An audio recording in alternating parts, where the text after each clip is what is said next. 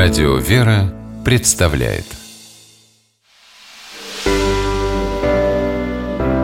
Семейные советы Ольга Королева, журналист, замужем, воспитывает дочь. Считает, что играя, можно научиться жизни.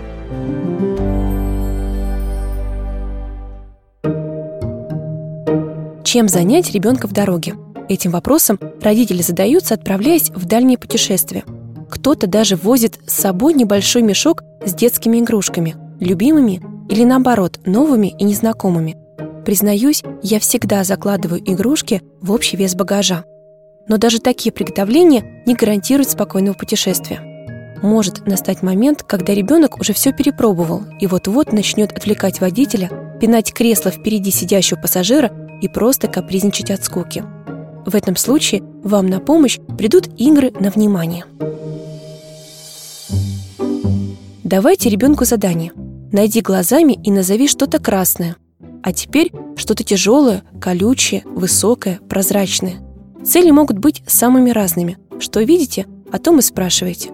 Ко всему прочему, игра помогает развивать у ребенка внимательность к деталям. Не нашел? Посмотри внимательнее.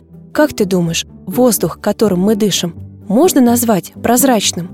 А ты знаешь, что в воздухе есть кислород, который необходим нам для жизни.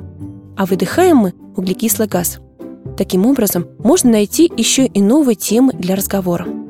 Когда мы едем всей семьей на автомобиле, любим играть в «Найди машину».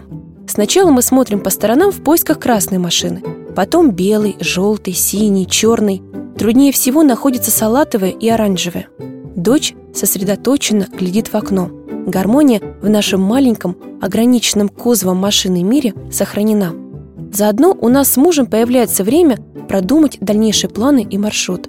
А чтобы ребенку быстро не наскучило играть, периодически меняемся ролями, и уже дочь придумывает задания.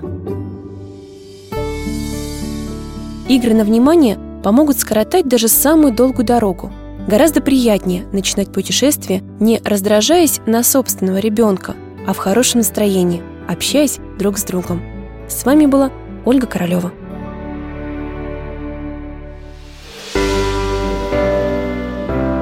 Семейные советы.